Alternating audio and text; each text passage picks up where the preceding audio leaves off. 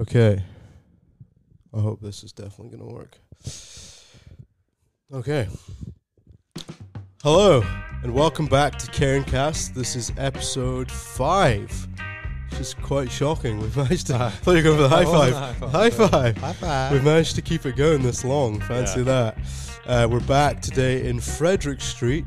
Um, say Frederick Street. I did this the last time. That is only a street in, in Edinburgh, but we're back in our, our shop, Cairngorm Coffee on Frederick Street, um, which reopened some time ago.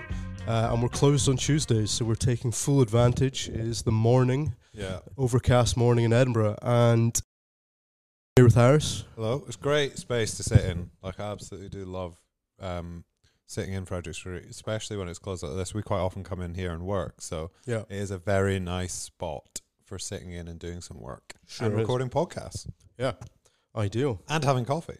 and having coffee. Shame there's no one here to make one for us. We've had to uh, had to make our own coffee this morning, uh, of which we had a pretty nice geisha. Oh, you might find out more about that soon. Uh, Um, well, maybe we could just talk very briefly about it, but this will be coming out on Wednesday. We do have a candidate in the UKBC this year yeah. um, who will be using the coffee we tried, and let me tell you, it's delicious. It is delicious. Um, And I think we're definitely going to do a podcast around that and sort of competition in general because obviously he's not using guilty pleasures in the competition, is he? He is He is using, uh, and we say he, it's one of our baristas called Kyle. Um, but yeah, he's using a geisha. Kyle Magisha. Kyle McGeisha. Um, You'll love that. Um, yeah, so we're, we'll chat about that another time. But Yeah. yeah, obviously, I'm trying to wonder if we can get into a tangent into what from that, but obviously, um, guilty pleasures being the house coffee we use all the time um, is designed to be on the cheaper but good quality end of our our spectrum yeah. um, to allow for it to be uh, widely adopted as your kind of go-to um, coffee that you buy in bulk for flat whites, for mochas, for for whatever. Um, and what we're going to talk about today is is you're doing here. is uh, is the the race to the bottom, and I think uh, it's been fairly widely talked about. I know uh, Maxwell. Um, Colonna-Dashwood uh, had a good, uh, a, a very good um, conversation about it on his YouTube channel, um, and we kind of want to just have our say in how it kind of figures into our thinking as a business and as a brand, uh, because I guess to to uh, not ruin the the premise of the, the conclusion of the story, but you know our thinking is is around how can you be competitive uh, without essentially tarnishing your your business and or your brand and how it's um how it's seen by the public. Yeah, and I think obviously another dynamic to add into that is that uh, different businesses have different coffee requirements. So uh, if you are a bakery which sells coffee, your requirement for high quality coffee might be slightly lower than a specialty cafe, um, which is really focused on coffee. Um, but I think what we're going to get into is is around how do you make sure quality is high and you can price it as competitively as Mm. possible while still actually making some money. Um, Yeah. I think uh, across all industries, COVID, general cost of living crisis, people are fighting over sales. Mhm. One of the easiest ways to get sales is to lower your price. Um, and like we're going to talk about, how can that be really brand damaging? Can you get your prices back up once you've lowered them? Yeah, and I guess in our case, uh, um, lowering the price of something to be competitive, uh, does that then almost um, undervalue the other assets in your business? For us, for example, if we want to sell a geisha, um, you know, does trying to pitch our blend to be super, you know, low to try and attract, or not to try and attract, but I guess inevitably you do um, fall into a, a market which maybe doesn't value the likes of a geisha or single origin quite as highly. Yeah. Um, and I guess is it possible? I, I'm thinking outwardly, but I could ask you the question: Do you think it is possible um, to kind of coexist in that space where you are uh, offering a blend, as an example, um, dirt cheap, Yeah. but then also have respect as a, a specialty brand selling single origin coffee? It's it's it's a hard question to answer, I think, because uh, and we've talked about this quite a lot. Um, branding and the message that your brand portrays is such a critical thing now. So when you look at a brand like I'll use Coca Cola, but you know exactly what you're going to get, and I think that's is very very important. So if someone looks at box of Cairngorm coffee and is like, I don't know if this is the quality that I'm used to, Mm-hmm. or I don't really know what I'm going to get. I think that is difficult to build momentum with customers. I think Yeah. customers are very keen now to get behind brands which hold their hands up and say, we're going to maybe be a little higher price, but you're going to get quality every time. Yeah. Um, and so we've we've chatted about this so much. Then to get volumes up from a roastery point of view, do you then need to maybe do a you know different label, cheaper concept? Yeah. And I think I'll get quite technical here around the cost to roast a kilo um, of a very cheap, low margin coffee. Um, outside of the green coffee itself, which might be cheaper, all of our overhead costs are the same. Mm-hmm. So if if a coffee costs five pounds per kilo to buy, our overhead costs to roast that kilo are the same. Mm-hmm. So if we can then only sell that for fifteen pounds, that's vastly different from roasting a high end, really good specialty coffee, which might cost us nine pounds a kilo Mhm. green, but we can then sell for twenty five plus pounds per kilo. So I think it's you need a mixture. You need the cheap stuff or the lower, the higher volume stuff to get you more Yeah. volume through the roaster to lower those overall overheads. Yeah. But Interestingly, you know, the on the lower end of the the, the green pricing that that we would, you know, we without going into specifics, you know, we wouldn't. Um, we don't currently buy coffee maybe less than five pounds a kilo, uh, Yeah. green kilo, for example. Um, the quality difference between, say, five pounds and three pounds is vast yeah, like a three pounds.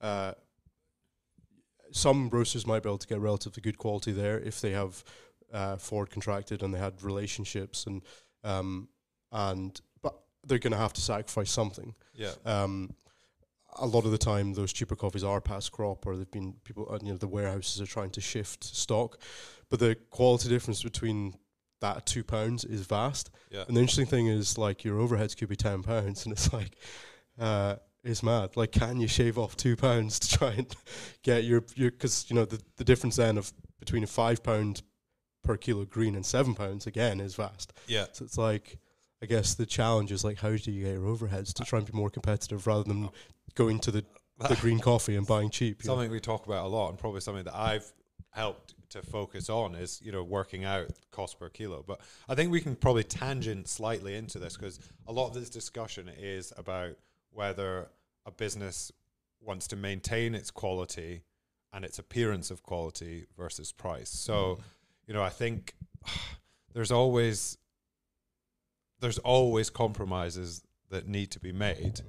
But I think we can probably, you know, given the conversation you're just having, you could maybe give an oversight over actual green coffee. So, like, obviously, to be a specialty cafe, essentially, I think I'm right in saying the green coffee score or the coffee score needs to be above what is an, called an, an 80 yeah, and you know price is heavily dictated by those scores Mhm. as well so i think probably if we are talking in this episode slightly about quality if you could give a bit of background on those numbers again it's something i think for non-coffee experts minds will be blown by the fact that every single coffee has a score yeah. I, I mean, and and that score is usually dictated by the importer, which I find quite interesting because it's- those are the the people that essentially are marketing and selling the coffee. yeah Um, so they mark their own homework basically yeah, yeah, essentially. yeah And obviously, that's where there is added value within your roastery team to have a Q grader or to have someone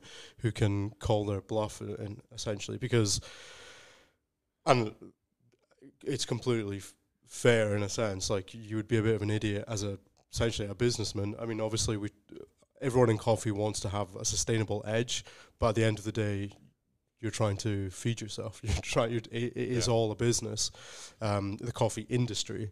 Um, so you would be a bit silly to to uh, to round down your your numbers when you're grading coffee. I, I mean, if you're uh, um, if you're doing it impartially, that's probably the best way. And I think Yeah. um, maybe that's what we need to start getting is an impartial grader to um, who's not uh, invested in some way or another.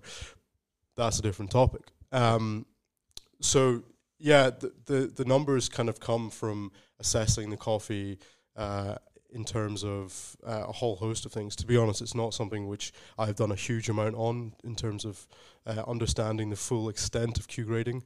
Um, but certainly from our experience in in grading roasted coffee is more more along the lines of you know assessing aromas, assessing um, taste and flavor and and and defects. Um, not roasting defects, but uh, green defects as a, a result of you know least rough, uh, least rough, least leaf rust, or least rough. least rough. At least it's rough. Um, or you know, um, or you know, even to an extent of beetles and stuff getting in, or the coffee being uh, have having lost m- too much moisture. All these kind of little bits and pieces. Yeah. Um, but um, yes, above eighty is specialty. Eighty is a, very low.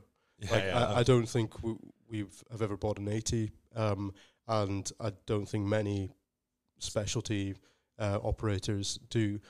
But it's there, and I think um, it is specialty yeah. technically, and I think that is where within that race to the bottom, the that kind of that window um, Yeah. of, of coffee becomes more prevalent, and it is um, traditionally absorbed in blends. So you would maybe have that slightly lower graded Brazil that's chucked in with a mid-range to low-range Ethiopian or something, just to add a bit of juice. Yeah, and I think that's that's the very interesting point is that um, the speciality benchmark being at eighty leaves quite a lot of wiggle room for Mhm. people to call stuff, I guess, speciality Yeah, without necessarily, I guess, from your perspective and also you know even uh, you speak to Q grader perspectives, that being the quality you would want to serve in in your cafes essentially. So I yeah, I think it's quite important to understand those scores from a Cairngorm perspective. I guess give a rough flavor of you know where do our some of our single origin filters, single origin espressos that we sell at Frederick Street as well, and where does the blend fit in? So what Yeah. what scoring range are you always kind of looking to hit? So, for for obviously um, being transparent again, I, I am not a Q grader. We currently don't have a Q grader in our team.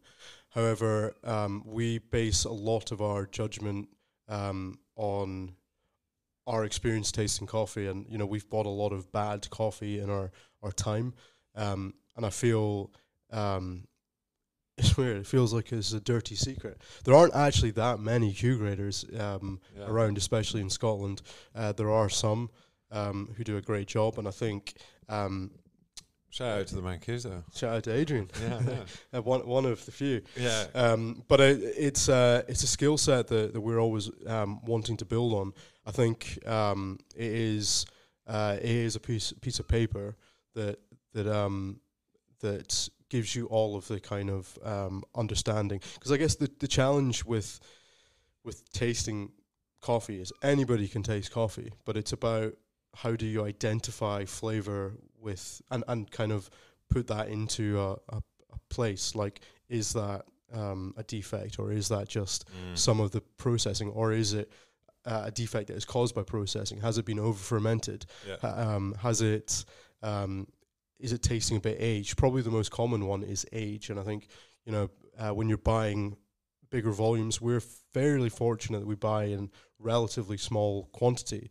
Um, we still see ourselves as a very small coffee roaster um, but as that as we grow you know the, the danger is almost um, always to be overbuying um, and contracting coffee that you then have to get rid of over a period of time Yeah. and if you know you don't detect um, a bit of age the first time you try the coffee. If you've then got six months to consume that or longer, uh, you're certainly going to detect it uh, along that line. So, Yeah. um, I think there's there's a lot of really unglamorous parts of of uh, grading coffee that um, that probably get uh, you know they're yeah less exciting and maybe get under under uh, utilized. But um, certainly, I think one of the things that has helped us a lot in, in terms of buying and, and purchasing and trying to d- decide what kind of coffees we want to buy has been our color grading system uh, internally Yeah.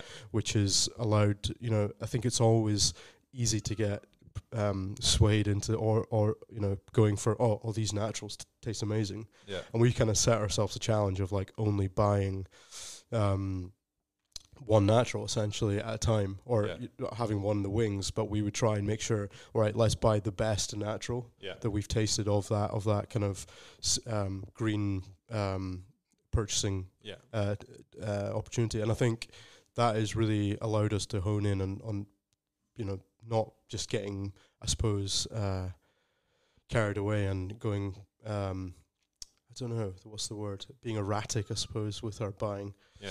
Um, But I think that to go to your point about the blending, when we're we're doing that, certainly we want all of the components of our blend to have merit to stand on their own. I think this was the challenge we went back to at the start was can we only put into the blend stuff that we would be happy to to serve as a single origin? And it's quite uncommon. is, there, is there a dog over there that's squeaking? Yeah, it's good.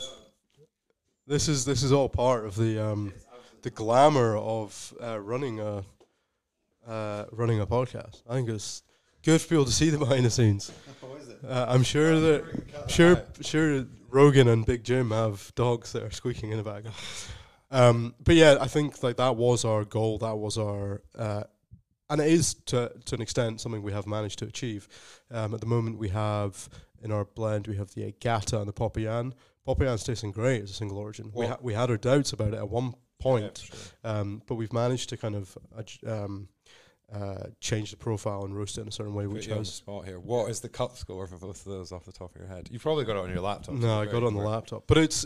Um, It'll be above 85. I guess this leads me into the, the point, which maybe is a bit of a guilty pleasure, dirty secret, is that it's not always the thing which I am aware of or most interested in, weirdly, because I just think that is someone's opinion on that coffee. And 100%. obviously, it can be, in, in most cases, someone with much more uh, rounded skill sets than I have. Yeah. But it can also be someone who's trying to sell you coffee. So, well, ultimately, it is someone who's trying to sell you coffee, which I always found mind blowing. yeah. I'm like, it is a really, really bizarre way of doing it. But But there, there's different the in, in different origins. There will be different ways of grading. That is really the the grade that's put on specialty coffee or coffee in general, but specialty coffee when it's then being sold. yeah, But um, uh, quality is graded in different ways at origin. So yeah, you know, in Kenya, they they would grade the size of the beans as AA, AB, yeah, uh, PB, all these kind of things. Um, and uh, in Colombia, they have their own way of doing it too. I think it's like um, it's only really when they're trying to then sell it to market. I think that they start considering these these scores. Um, and it has it completely makes sense. It has a real purpose. yeah, it does. Um, but um, it also is to to execute is something which you have to. It's a it's a, um, a uh, qualification, and it costs money to do these things, Yeah. and it's not something that everyone can can do. Certainly for me, it's a time based issue. It's like to have to go through all of the. Um, but yeah, yeah, it's maybe something for the future. yeah, But certainly, um, the the Agata and the Popayan are two coffees that we stand by as ones that we s- serve. We ser- sell them both. They are on our website as single origins, yeah, and that's kind of our commitment going forward. Is we want to do that, yeah, um, and I think that's kind of what uh, can uh, ensure that we're not slipping in something that's like, okay, well, let's just try and get get something that's three pounds a kilo through the out the door to Well, try and cheapen our blend. And I think that is obviously shown by the difference in pricing. So, you know, across our range of coffees that we've got available at the moment, um, you know, the prices per 250 grams of a retail box are different. And uh, um, most likely, the ones that are used in the Guilty Pleasure blend will be slightly cheaper because, Mhm. you you know, they do have a lower score than say some of the really, really, f- you know, not f- say the word fancy, but some of the high end single origins we're using. Yeah. Um, just as a again a real transparent picture there. So Andros, for example, um, which we all love Mhm. and we've loved for a number of years, an incredible coffee. Uh, this year costs ten pounds fifty roughly per Yeah. kilo.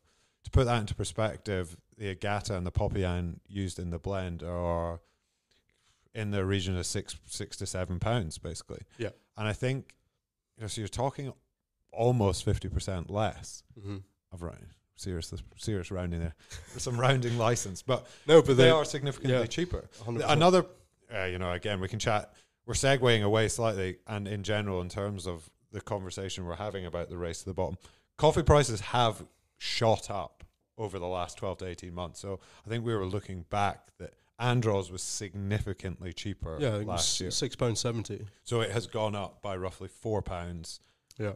You know, seventy odd percent in one year is the cost that Yeah. A, a high quality single origin like Andros has gone up because Andros tasted fantastic last year Mm-hmm. and it's tasting fantastic this year, but it's costing us seventy percent more. Yeah. We're not charging seventy percent more for Andros. No, and th- this is an interesting uh, segue because obviously we have very recently, like we want to be as transparent as possible in these podcasts, but we have very recently, in the past few weeks, you have run the numbers, as it were, and we had significantly underestimated um, our our overheads that, that go in, and you know the the the coffee prices need to continue to go up at our Yeah. end to try and um, to make it a viable business. And I think um, it is mad that the reason that has happened is because things have happened so quick. Like Yeah. costs have increased at a rate of knots, and obviously, from the outside, if if you you're not someone who uh, is in the industry of running a business, um, it can be uh, it could seem as if oh that it should should have been obvious over COVID. Things have slowly been rising, Yeah. but this recent cost of living crisis has um, is exponentially exploded the uh, the cost of, of goods and and um, the the coffee prices are beginning to come down this this Yeah. uh, in this period, but obviously. Um, a lot of the coffees we've been buying have been from the last harvest when uh, the, the the cost of producing goods was extremely high and shipping and Yeah. and warehousing and all these things. Um, so we're still feeling the brunt of that. Um, much in the same way, if you were doing some building work, the building Yeah. merchant will have bought the wood But- back when it was expensive. Even if it's come down, it's not going to come down quickly. you know. But an interesting question there because we're we're obviously talking about racing to the bottom here. From the people we buy green off, if we're willing to spend ten pounds fifty on Andros Mhm. and his costs go down, why should he lower the price that we're buying Andros at? And I think that's part of the challenge going forward is um, obviously because other people around him will probably start lowering the prices, and then maybe we will turn around and say, look, Andros is no longer competitively priced as a Mhm. green coffee. But it, it is interesting that the price is whatever people are willing to pay, essentially. Yeah. Um, and so th- that then flips us back into our discussion about the race to the bottom. Is that well, would the price of a flat white in Cairngorm come down? It's set a new barrier, hasn't it? It and I has. think that's the, the question. yeah, it's it's it is very interesting, and I think that's you know another podcast along the lines of what goes into the price of a cup of coffee because there's so many things, and unsurprisingly, if you look at your Starbucks um, breakdowns that they give, the bean cost is actually a very low part of the Yeah. cost of a coffee. Um, so generally, costs are going up across the board, which then creates this funny situation where uh, businesses need to compete with each other more aggressively to survive. And as I think we said earlier, one of the easiest ways to compete is to undercut on pricing. Mm-hmm. And then you're in, like we say, this race to undercut and undercut. And the way to survive then is you have to sell more volume. And I think we're taking the approach that we would rather maintain our quality and try as best as possible to maintain our pricing and sell lower volume essentially, you know, and cut our cloth accordingly. Um, but it's an interesting, you know, I, I come segueing again, but part of the chat we are having five minutes ago, the likes of an Illy, who maybe I don't know if they are would class as speciality, but so Illy, what will the cup score that they sell coffee? Will you be able to find that I don't know. I have no idea. Uh, because Let's get interactive. you know, Illy is one of those coffee companies that you see in lots of places. You see it in lots of hotels. You see it in lots of um, cafes and restaurants. yeah. Um, I assume their price per kilo is significantly cheaper than what we can do it for. Um, but the quality is is also significantly lower. So I think that's uh, it's part of again the discussion around who is your target customer, what's your target market. So Yeah. you know if a, if it's a restaurant and they don't care about the coffee they're serving necessarily, and Illy can do it for seven pounds fifty a kilo instead of seventeen pounds a kilo. I can't find. I mean, I don't think anyone's even ever searched for what is the cup score of Illy coffee. That's a new one. Uh, it, you know, it's Yeah. it, it just doesn't exist. Well, maybe Um, tr- we'll try and uh, yeah, I mean, it's not why people.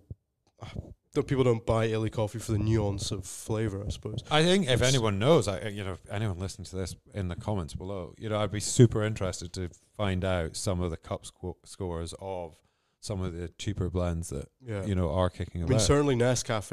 It, I'm not, I, I worry about talking about things I don't fully understand, but um, I would imagine they're buying based on the commodity price of coffee, yeah, which is something that we f- are so far from. yeah, Um, but they will basically buy in huge bulk Yeah. based on what the the market is doing. yeah, Um, and to a certain extent, when we talk about prices going up and down, that is dictated also by the market Yeah. to some extent.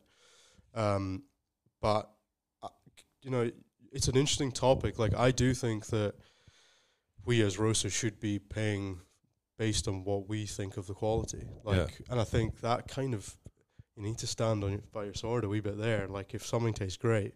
Would we be like, oh, I'm prepared to pay an extra pound a kilo for that? yeah, yeah. maybe that's how we should be thinking. I know, you know, the likes of Coffee Collective, that's they they're quite transparent on what they paid for something, and they have like a kind of bonus, yeah, I'm sure, scheme where if it, um, if year on year it, it um, exceeds their expectation, they will pay an extra yeah, whatever as a bonus to the farmer. And I think you know, again, these are these are economies of scale that like it's where we want to get to is to be able to to uh, not economies of scale, but it's you know like when you get to the scale these guys are at, it's um we can have fun with doing stuff like that. Like I want to be able to make a difference to farmers' lives. Essentially, yeah, um, it's just um.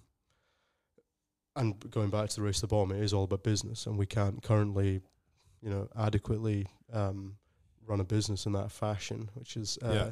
we need to think about the cost of our goods. Sadly, Yeah, so I to kind of come back a little bit and and something that's very very important to you as obviously founder of Cairngorm 8 years ago you're very focused on Cairngorm the brand. And I think the discussions that we have with myself you and Matt the wholesale manager a lot of our discussions around cost and price also center around brand. And I think that's something you're very passionate about is uh, if some customers turn around to us, wholesale customers turn around to us and say, your coffee is too expensive, the immediate reaction is like, oh, how can we make it cheaper? Can we get a cheaper blend? Uh, what can we do? And then I think gradually you go away, you think about it, you sleep, and you're like, no, I don't want to do that. yeah, And I think that's an important point for us, which is different from other Mm. businesses. You know, other people might come to other conclusions, but very much from my view, you sit on the fence of, I don't want to go cheaper.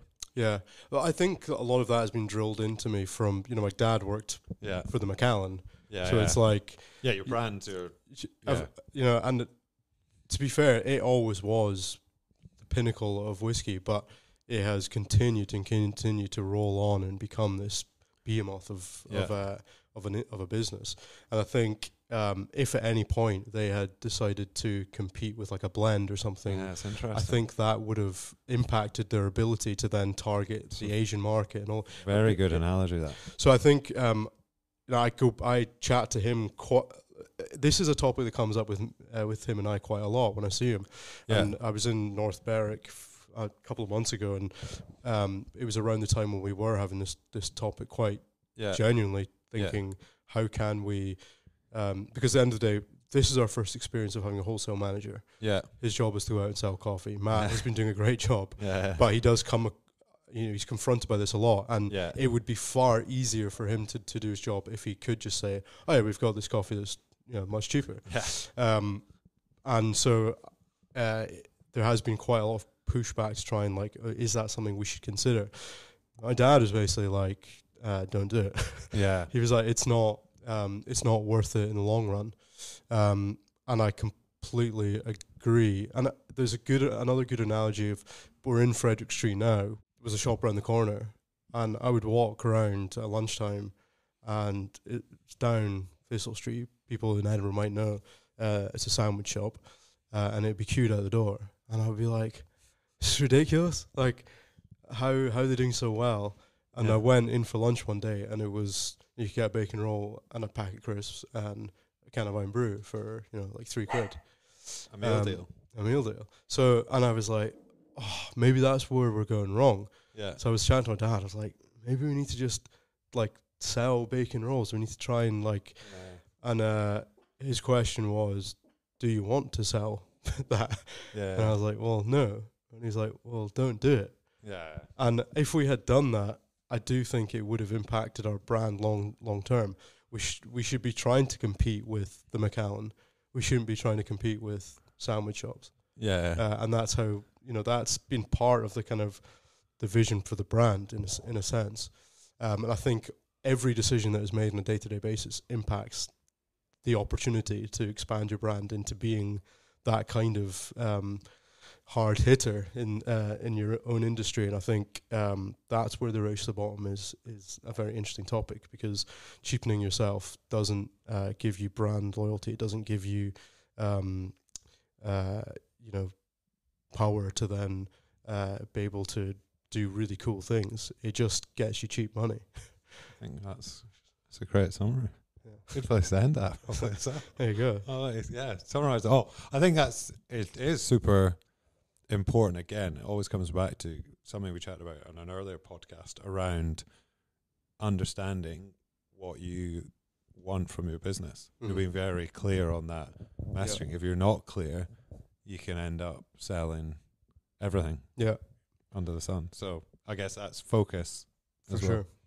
It's tor- tortoise and the hare. It's like, do you want to be the hare who makes money quick and then um, doesn't have anything with any weight, or do you you build your brand and uh, almost put yourself into the the th- position where you can be an industry leader in a sense? Yeah. um, that has real, yeah, real, um, yeah, sway and real like that. That's what gets me out of bed in the morning. It's like I want to to uh, be a, a recognized brand that you know that can charge a price which people know is val- Yeah. value for quality, and I think uh, the race to the bottom is is is not that.